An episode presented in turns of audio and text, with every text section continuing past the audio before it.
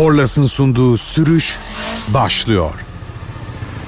Türkiye'nin en yetenekli pilotlarından biri, hatta belki en yeteneklisi kendi çapında. W R C'de yarışan Ali Türkkan buraya gelene kadar neler sürdü? Bu kadar hıza erişebilmek için ailede, kanda bir şey var sonuçta. D N A'da kayıtlı bir yarış ve hız var ama senin kendini keşfetmen ya da ben bunu seviyorum, yap, yapmak istiyorum demen ne zamana denk geliyor? Aslında bunun başlangıcı, ben doksan dokuz doğumluyum. iki bin beşe dayanıyor. iki bin beşte e, kartingle bu spora başladım. iki bin beş olmasının sebebi de yaşla ilgili bir durum yok o zamanlarda. Pedala ayağım ne zaman boyum yeterse o zaman yani o zamanki ehliyet boyunun pedala yetmesi. Yani bu çarpışan otomobillerde de olur ya, evet, böyle boy sınırlaması çocuklar için, aynen öyleydi. O gün Türkiye Karting Şampiyonası'yla kariyerime başladım ve anlatılanlara göre, ben o zamanları çok hatırlamıyorum, o zamana kadar gelen bir makine kullanma kabiliyetim. İşte bu scooter olur, bisiklet olur. Ondan önce Hezarfen'de motosiklet kullanıyordum.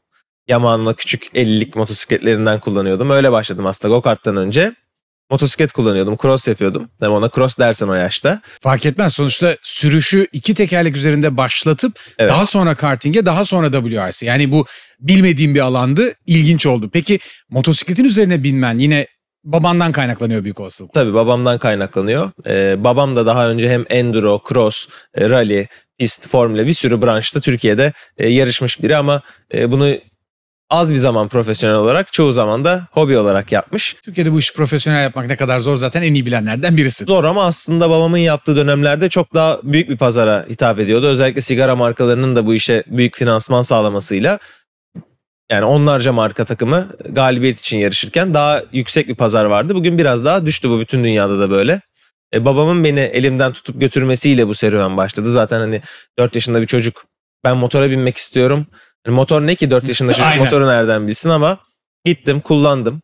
Ee, oradan eğitimini aldım.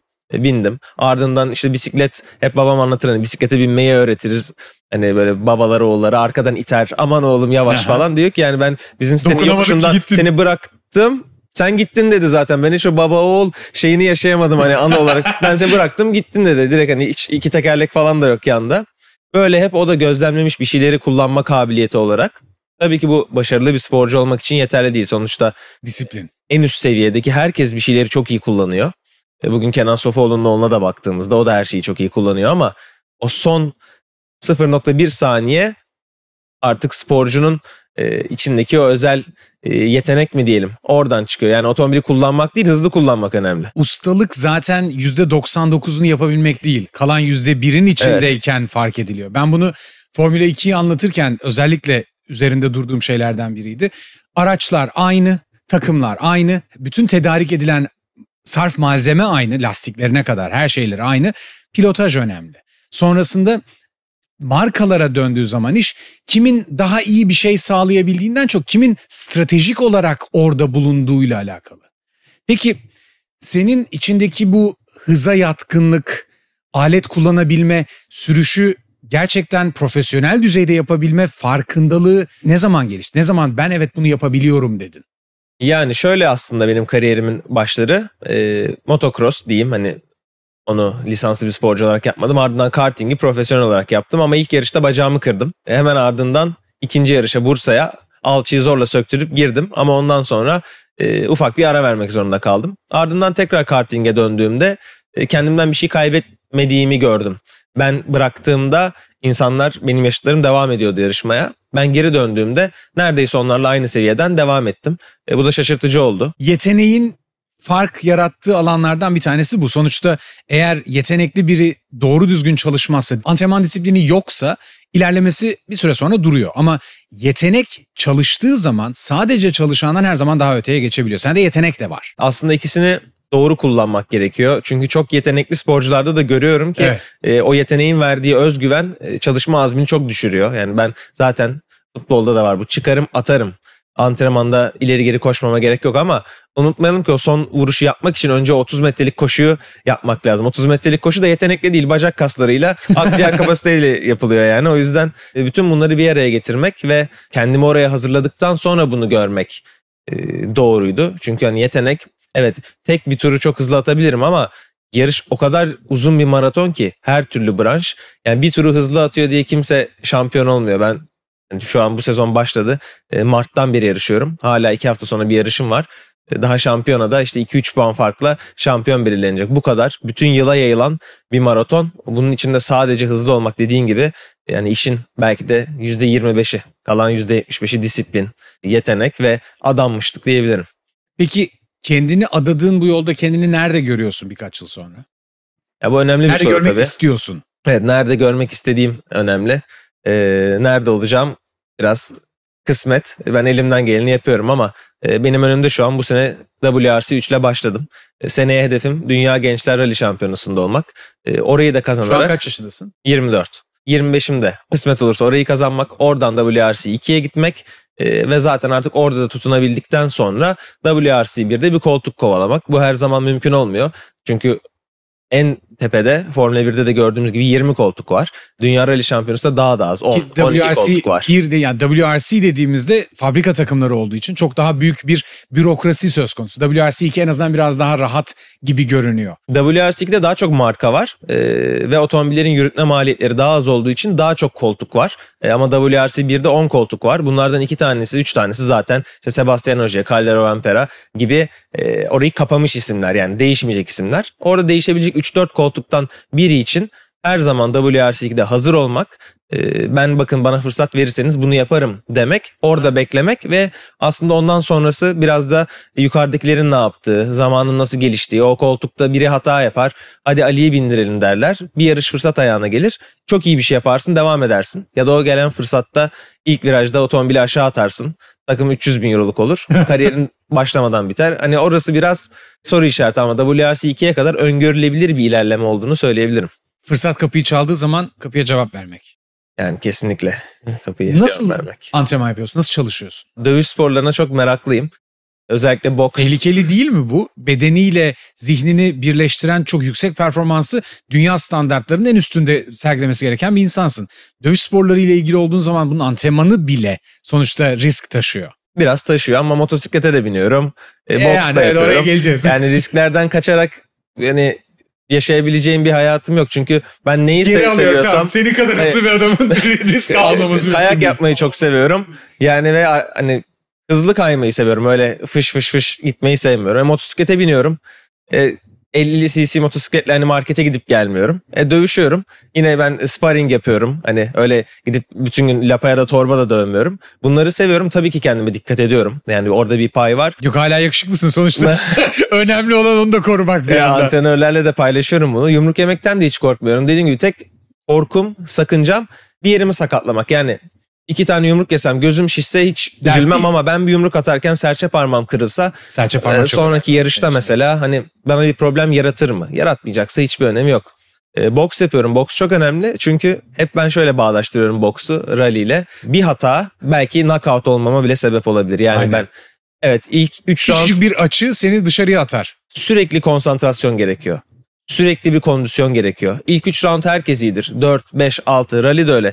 Biz üç yüz elli kilometre yarışıyoruz dünya şampiyonasında. üç gün. Tamam, ilk gün çok iyisin. Güzel. E ikinci gün biraz yoruldun. Üçüncü gün hala kilometrede var. Ne yapacaksın? E, üç yüz kırk dokuzuncu kilometrede o boksör bir gardı biraz indirdiğinde adama on birinci roundda onu görürse çeneye yumruğu yersin. Bütün o on bir roundluk emeğin gider. Rally de öyle. Son etaba kadar gelirsin. Son etap bir dalgınlık bir şeyi hop aşağı düşüverirsin ve bütün yarış acımasızca biter. Burada da böyle aynı. Ben gardımı yoruluyorum. Bazen indiriyorum gardımı. Hoca hemen pat sopayla vuruyor. Mecbur kaldırıyorsun. Orada o kadar güzel bir şey var ki yorgunluğunu hemen sana söylüyor. Yani bak yoruldun, hata yaptığını hemen alıyorsun ve bunu hani darbe alarak. Feedback. Evet, böyle bir durum. Hani darbe alarak aldığın için çok çabuk sana neyi nerede yanlış yaptığını öğreten bir spor. Benim görüşüm bu yani. Şu an kullandığın motosiklet? Ducati Monster S P. Ducati Monster S P zaten olabilecek en üst hali. Neden bu motosikleti seçtiğine dair önemli bir nedenin olması lazım. Yoksa sıradan birinin gelip ben bunu istiyorum diyeceği bir motosiklet değil o. Sen evet, neden değil. Seçtin? Şöyle benim motosiklet kriterlerimi e, anlatayım. Hatta motosiklet kullanmaya başladığım günden bugüne getireyim. Önce on altı yaşımda e, babam bana bir scooter aldı. O zaman tam bu ehliyet kanunu yeni çıkmıştı. Eskiden sadece A iki vardı. Aha. A bir, A iki, A oldu. Ben de o gün A bir alabiliyordum. Okula gidip gelmem adına babam bir scooter aldı bana. Scooter'la gittim geldim. Ondan sonra biraz daha büyüdüm. Hani daha çok sosyal hayatım şekillenmeye başladı ve yüz yirmi beşlik scooter'la ben Zekeriyaköy'de oturuyorum. Sen de öyle. Ee, hani şehir scooter şehir motosikletidir. Hani şehirde bizim oralar için gelirsin. Değil. Bizim oralar zaten daha hani Maslak'a yirmi dakikayla başladığın için ben orman yolunda gidiyorum yetmişle. Ya herkes beni sollamaya çalışıyor. Sürekli arkamda araba falan, tehlikeli bir durum. Dedim ki ben bunu büyüteyim. Hız yapabilmekten öte senin hızlanma yeteneğin zaten seni hayatta tutan şey en önemlisi. Evet, evet, kesinlikle öyle. Hani herkes şey düşünüyor. Abi ne olacak ellilik motosiklete biniyorum. En tehlikelisi o. Bazen görüyorum E beşte en sağda kırkla gitmeye çalışıyor. Ne kadar tehlikeli aslında. Ben de dedim ki bunu biraz büyüteyim. iki yüz elli cc bir Enduro'ya geçtim. Ondan sonra oradan bin iki yüz cc bir Enduro'ya geçtim. iki yüz elliden bin iki yüze iyi olmuş. Ee, orada işte güç, hızlı terfi. Büyük motosiklet. Onun keyfini yaşadım ama Enduro motosikleti aldım. Hani seyahate giderim, çanta alırım şeyiyle. Hiç benim hiçbir arkadaşımda motosiklet yok. Hiçbir yaşıtımda motosiklet yok. Ben hiçbir seyahate gidemedim günün sonunda ve dedim ki o zaman Enduro motosikletle uğraşmanın, e, şehirde bununla debelenmenin e, bir anlamı yok benim için. Ya bir süper sport ya da bir naked. Hatta evin salonuna da koyabileceğim şıklıkta bir motosiklet arayışına girdim. Evin salonuna koyabilmek da önemli bir başlık. Yani benim için çok önemliydi. Hmm, o zamanlarda işte böyle bir tek başıma yaşama, bir eve çıkma durumlarım söz konusuydu. Dedim ki ben bunu alırım. Zaten bin beş yüz iki bin kilometre ben yazın yapıyorum. Sonra kışın kaldırıyorum motoru. Salonda centerpiece olur. Garajda duracağına salonda dursun. Ve bunun için de şık bir motor bulmam gerekiyordu. Zaten şık bir motor dediğimiz zaman hani markaların bence yüzde seksen beşi kafadan eleniyor. Birkaç marka çok kalıyor önemli, elimize. Çok yani, önemli bir laftı bu. Şık bir motosiklet için hani Ducati bu noktada zaten başı çeken marka. İçeride de bir sürü şık motosiklet var. Benim bileşenlerim şunlardı. Ben çok rüzgar almayı sevmiyorum. O zaman diyeceksin ki niye Monster aldın? Aslında ben Panigale hevesiyle yola çıktım ama Panigale baş etmesi zor bir motosiklet. Yürütmesi, işletmesi çok rahatsız olduğu söyleniyor. Ben hiç tecrübe etmedim. Çok sert bir motosiklet. Yani ben bundan kaçmam. Pist için üretilmiş bir e, motosiklet olması, yolların da işte Almanya otobanı değilsen, İtalya İsviçre arasında gidip gelmiyorsan Türkiye'de kullanması zor bir motosiklet olduğu kesin. Zor. E, fiyatları da oldukça yüksek. E, benim burada o yüzden tercihim Monster oldu. Peki Monster'a baktığım zaman bir S P modelinin çıkacağını o zaman daha yeni çıkıyordu öğrendim. Evet. Benim için motosiklette hızlı kullandığım için, hızlı kullanmayı sevdiğim için amortisörü, freni çok önemli. İstiyorsa yetmiş beygir olsun. Mesela gücün, gücüyle ilgili çok bir beklentim yok. yetmiş seksenin üzerinde olması benim için yeterli. Gidip iki yüz yirmi beygir olsun, öyle olsun, böyle olsun gibi bir derdim yok. Şık olsun, güzel amortisörü olsun, güzel freni olsun. Tamamdır. Baktım Monster S P çıkıyor. Dedim ki tamam ben hani aradığım motoru buldum. Hem Monster boyutları, e, tarzı güzel, bir tarihçesi var, e, şık görünüyor. İşte Öhlinsler üzerinde sarı sarı o MotoGP giydirmesi. Hem özel bir motosiklet, hani sıradan bir Monster değil, bir S P, hem bir artısı var. E, hem şık dediğim gibi hem de viraja gelir, işte gazlamaya gelir, gücü de yüz on bir beygir tam ayarında. Aslında böyle istediğim her şeyi birleşti, sadece rüzgar konusunda e, mutabık kalamadık. O da gerçekten zaten her istediğimi bir motosiklete birleştirmek benim. Çok mümkün değil çünkü çok şey istiyorum. Hem rüzgar almasın, hem güzel görünsün, hem öyle olsun, böyle olsun. Hani bütün isteklerimi masaya yatırdığımda öyle bir motosiklet üretmek mümkün değil zaten. Multi V dört S belki Pikes Peak vesaireyle hani seni karşılayabilecek bir şey ama onda da zaten diyorsun ki ben uzun yol yapmak istemiyorum. Şehir içinde kullandığım haliyle bana evet, istediğim her şeyi sağlasın. Böyle bir yaklaşımda en doğru motoru seçmişsin, çok net. Motosikletle yaptığın sürüşte şehirler arası uzun yolun var mı? Yani Bursa vardı, hani onu uzun yoldan yok, uzun sayarsak yoldan uzun yolcuları biraz yok, hiç e, hakaret olur yani. Hani o ısınma Kı- şeyi gibi. Kıta, kıta geçenler olduğu sürece bu dünyada irrelevant kalır. Yani böyle orası. Hakkıyla bir çıkıp da çantaları doldurup da bin beş yüz iki bin kilometrelik bir seyahat yapmadım. Yapmayı çok isterdim ama hiçbir zaman öyle bir çevremde öyle bir kalabalık olmadı. Hani gel atla gidiyoruz İtalya'ya deselerdi giderdim ama hiç böyle bir çevrem olmayınca ben de adventure'dan yaş, koptum. Yaş itibariyle senin bulunduğun aralıkta senin kişisel çevrende böyle bir şey olmaması en büyük engelin şu an gibi görünüyor. Ya ama çünkü motosiklete binen de yok. Yani çok tek tük hani. Tamam uzun yola gitmeyen vardır. İşte teker yapan vardır atıyorum. Hani o da yok. Hiç motosiklete, scooter'a bile binen benim arkadaşım yoktu. Şimdi bir iki tane bir multi olan arkadaşım var. Bir bin doksan sekiz aldı arkadaşım. Ufak bir yani üç kişi. Yani iki kişi sayabiliyorum. Benle birlikte üç kişi oluyoruz. O kadar arkadaşım var. O yüzden uzun yol hiç başlamadan bitti benim için. Peki nerede sürmek istersin? Geçen sene F I A Motorsporları oyunlarında Marsilya'da yarıştık. Etapların olduğu coğrafya da zaten orası popüler. Paul Ricard F bir pistine de çok yakın. Binlerce motorcu vardı, motosiklete biniyordu. Asfalt kalitesi harikaydı.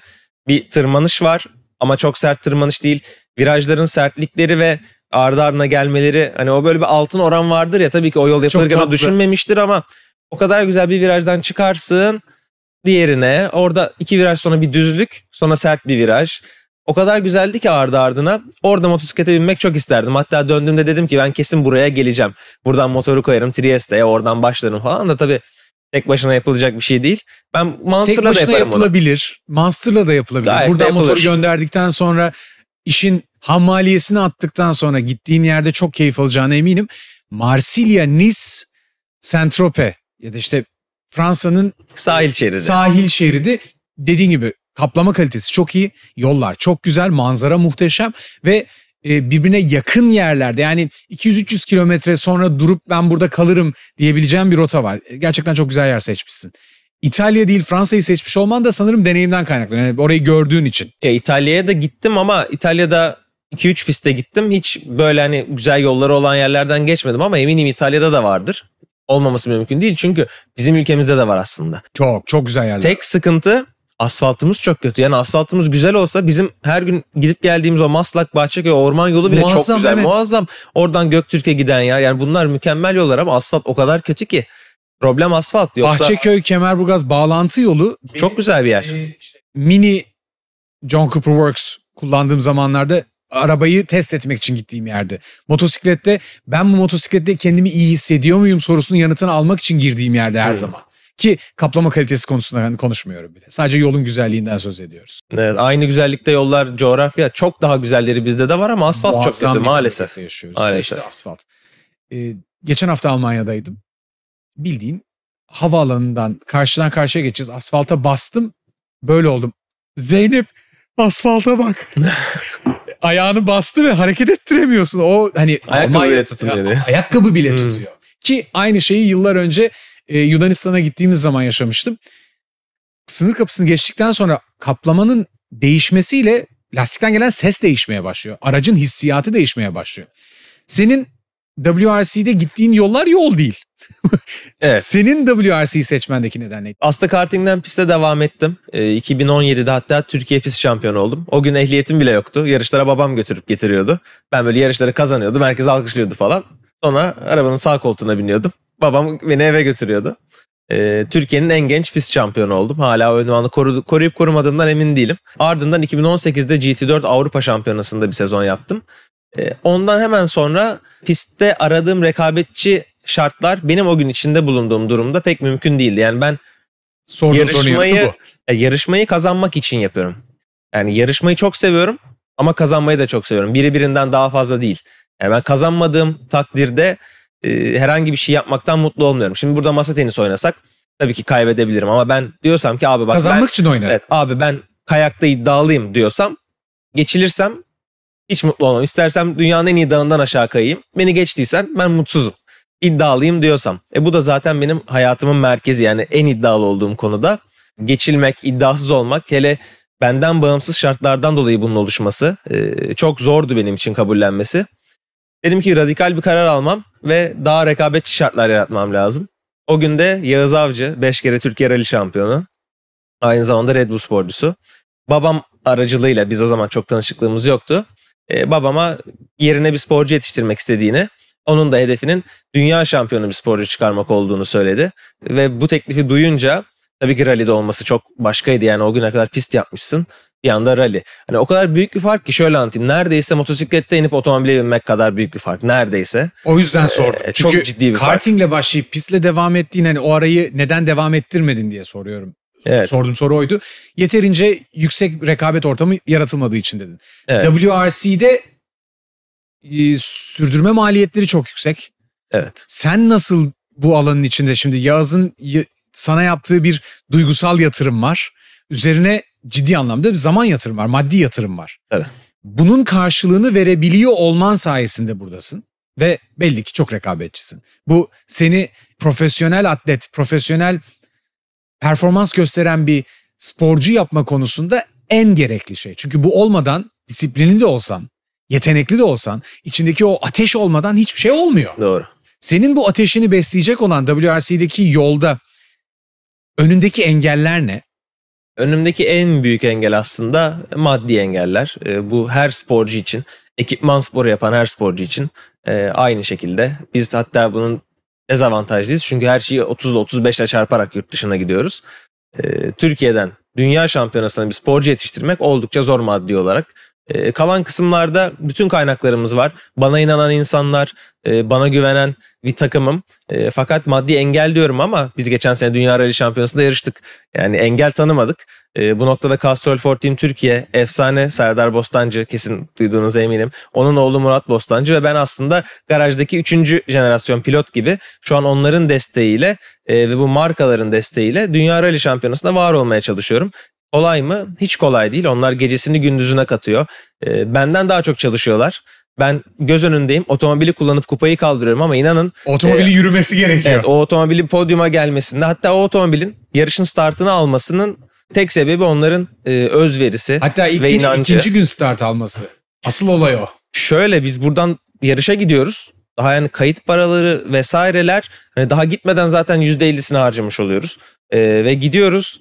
İnanılmaz maliyetler. Yani yarış başı elli altmış bin eurolar konuşuluyor W R C üçte. ikiye geçtim yüz bin eurolar. E, bu arkamda büyük güçler olmadan ve bana inanan insanlar olmadan olacak iş değil. Zaten e, bu sayede de e, geçen sene, e, geçen sene diyorum çünkü aralığa geldik. Aslında bu sene Dünya Rally Şampiyonası'nda ilk sezonumu yaptım. E, kısmet olursa seneye de Gençler Şampiyonası'nda devam. Geçtiğimiz yılı değerlendir, W R C'deki performansını. İstediğin yerde misin? Ya benim isteklerim biraz gitmeden önce açıkçası orada beni neyin bekleyeceğini bilmiyordum. Ee, o yüzden beklediğimden çok daha zor e, şartlarla karşılaştım. Mesela? Hep ben şunu anlatıyorum. İnsanlar yarışmayı otomobil kullanmak olarak görüyor ama biz cumartesi günü gidiyoruz. Pazar evrakları alıyoruz. Pazartesi, salı, çarşamba üç gün not çıkarıyoruz. Bütün gün otomobilin içindeyiz. on iki on üç saat hiç kalkmadan, öğlen yemek molası bile olmadan yapıyoruz. Bütün gün konsantre bir şekilde yarışacağım yolların notunu çıkartmam gerekiyor. Bir kere zaten bu üç gün adamı perişan ediyor. Co-pilotun kim? Burak Erdener. Ona da geleceğim. E, çünkü yol keşfi sırasında bir adrenalin yok. E, o yüzden kendini ayakta tutmak çok zor. Bunlar bitiyor. Yaklaşık uyku süremiz günlük beş saat. Ardından üç gün yarış geliyor. Ortalama uyku süremiz yine beş saat. Bütün gün yarışıyoruz. Yani sabah altıda uyanıyorum. Otelden çıkıyorum. Akşam yirmi üç otuzda otele geliyorum. Duş alacağım. Ertesi günün notlarını kontrol edeceğim. Uyuyacağım, kalkacağım. Yani fiziksel olarak çok zor. Hani bu bir kas gücü ya da hani koşmak gibi değil. O kadar az uykuyla o kadar çok işi full konsantre yapabilmek çok zormuş. Yani Türkiye'de bu kadar İrade sık gücü. Bir program yok. Ben bir de uykuyu çok seven bir adamım. Hani bu kadar az uykuyla bu kadar çok beni çalıştırabilecek başka bir düzen yok yani. Ya da W R C ya da başka bir şey olsa bırakırdım zaten. W R C or bust. Yani. Hadi bakalım. Bunlar bir kere beni çok zorladı. Sürekli bir şeye çalışmak, sürekli uğraşmak, sürekli önüne bir problem geliyor ki bütün işler tıkırında giderse çok yorucu. Hele bir de bir lastik patlattım, bir şey oldu, bir etapta başına bir şey geldi. Sistem bir karışıyor abi. Hani ve düğümlenir ya bazen kablolu kulaklık, açamazsın. Öyle bir hale geliyor. Yarış nasıl başladı, nasıl bitti biz anlamıyoruz.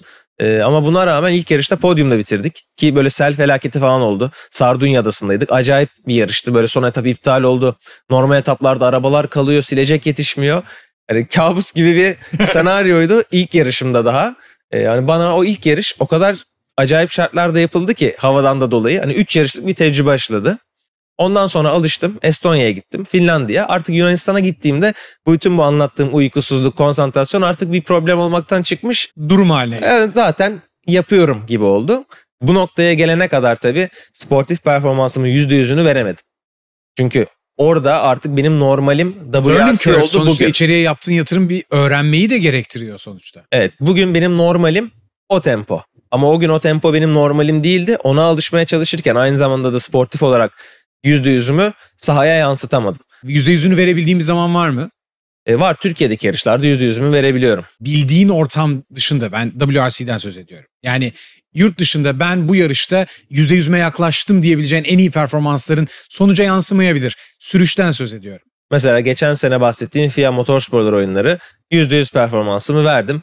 E, zaten gümüş madalyayla döndük oradan. E, bu sene de W R C'nin son yarışı Finlandiya'da. yüzde yüzün gümüşe mi denk geldi? Yoksa dış koşullar yine sen plan yaparken Tanrı'nın önüne attığı şeyler mi? yüzde yüzümü ben sahaya verdikten sonra içerideki performansı kendim belirliyorum. Yani ben yüzde yüz hazırım orada olmaya. Evet, e, bu fiziksel olarak bir hazırlık ama o gün çok büyük bir hırsla uyanmamışımdır. O gün çok iyi hissetmiyorumdur kendimi. Bunlar sportif performansımı etkiler ama ben o gün orada yüzde yüz olarak o otomobile hazır bindim ya da bindirildim. Testimi yaptım. Otomobilim en iyi şekilde hazırlandı. Bana en iyi lastikler verildi. Ee, en iyi şartlar hazırlandı. Ben de oraya en iyi şekilde gittim. Artık ondan sonra ki herhangi bir başarısızlık bana, bana yazar ama yüzde yüz performansım evet o, o gün orada gümüş madalyaya yetti. Son etap hatta böyle pistteydi. Start aldık. Çok hani elimden geleni yaptım ama benim kendi açımdan baktığımda son etap madalya etabıydı. Orada yüzde yüz performansımı gösteremedim. Bütün yarış çok iyiydim. yüzde yüz ama orada işte göstermem gereken yer aslında o madalya etabıydı. Madalya etabına kalmaya hak kazandık üç sporcu. Evet.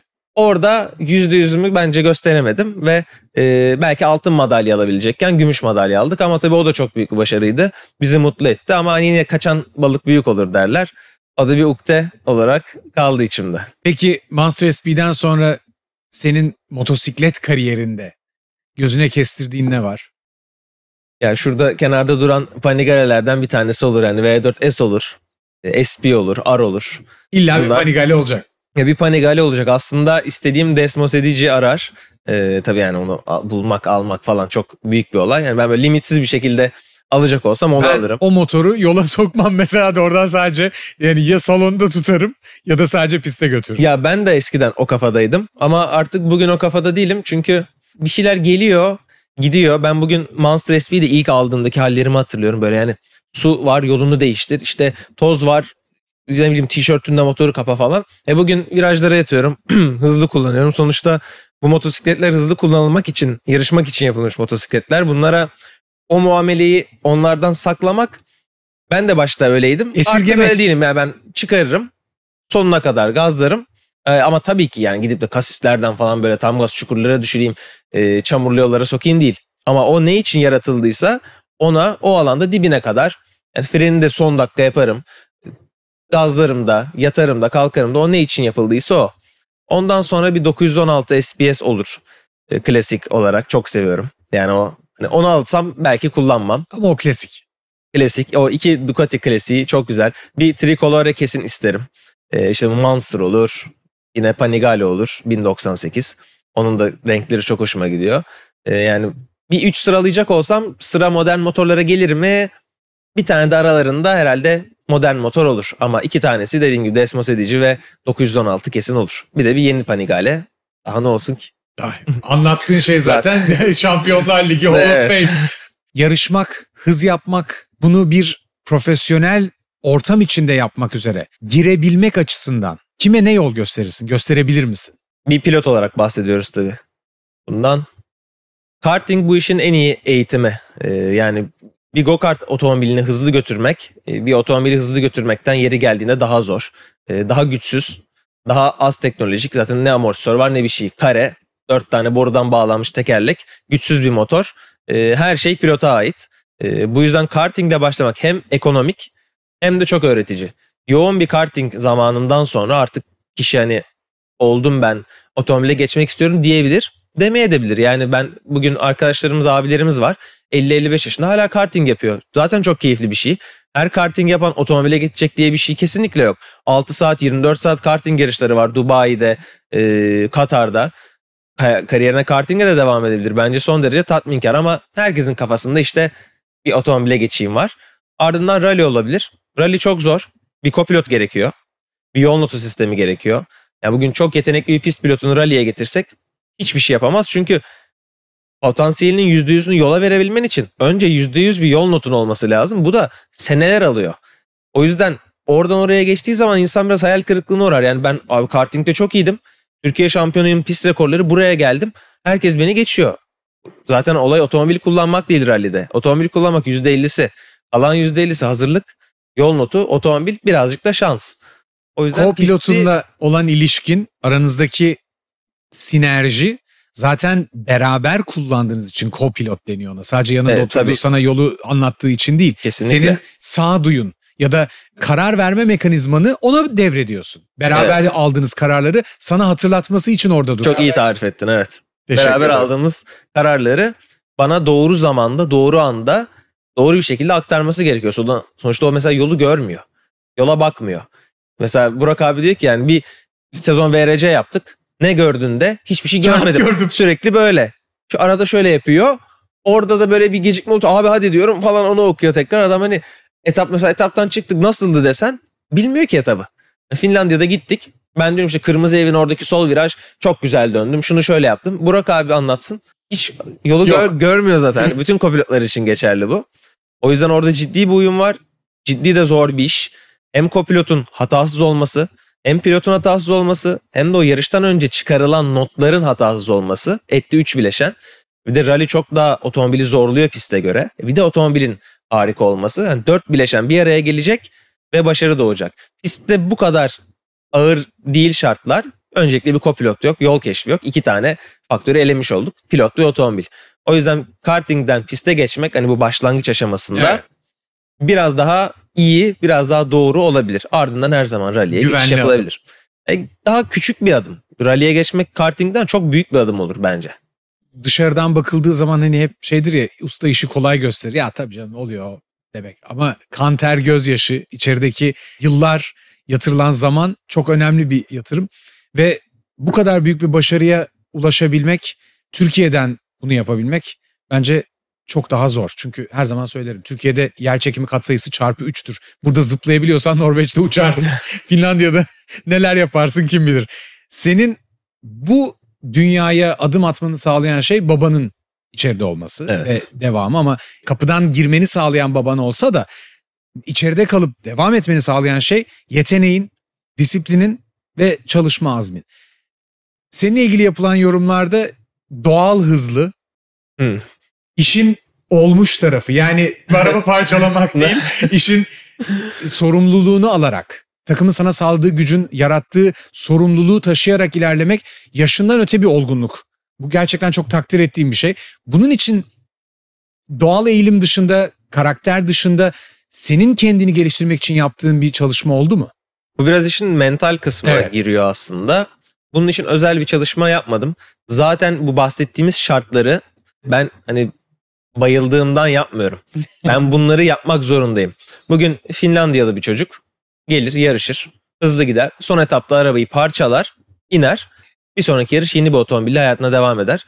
Der ki tecrübe oldu. Ama bugün ben zaten o kadar zor şartlarla dünya şampiyonasına gidiyorum ki benim o çocuklar gibi davranma özgürlüğüm yok. Bir kere iki kere davransam üçüncüde kimse bana otomobil vermiyor. Şımarıklık yapamaz. O yüzden zaten ben başladığım günden beri hiçbir zaman bol bulamaç imkanlarla yarışmadığım için ne kartingde, ne pistte, ne de rallide her zaman sorumluluk hızla paralel bir şekilde yükselmek durumundaydı.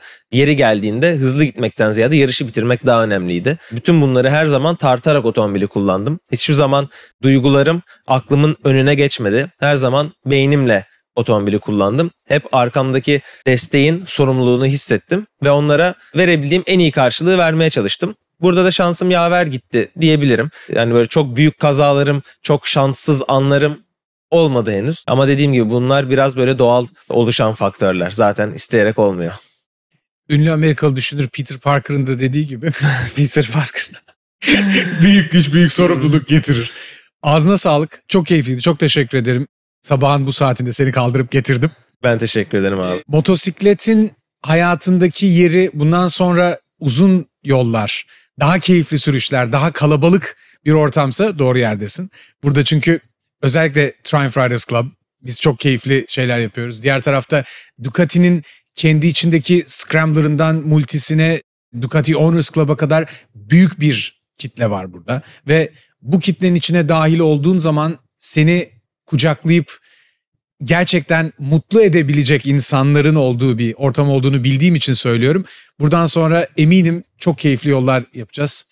Sana yeniden W R C'nin yeni sezonda iki bin yirmi dörtte başarılar, ki başarıdan çok şans dilemem gerekiyor. Çünkü şansa gelene kadar ki her şeyi belli ki tamamlamışsın. Bundan sonra da umarım her şey yolunda gider ve hayallerinin ötesine ulaşırsın. Çok teşekkür ederim abi, çok sağ ol.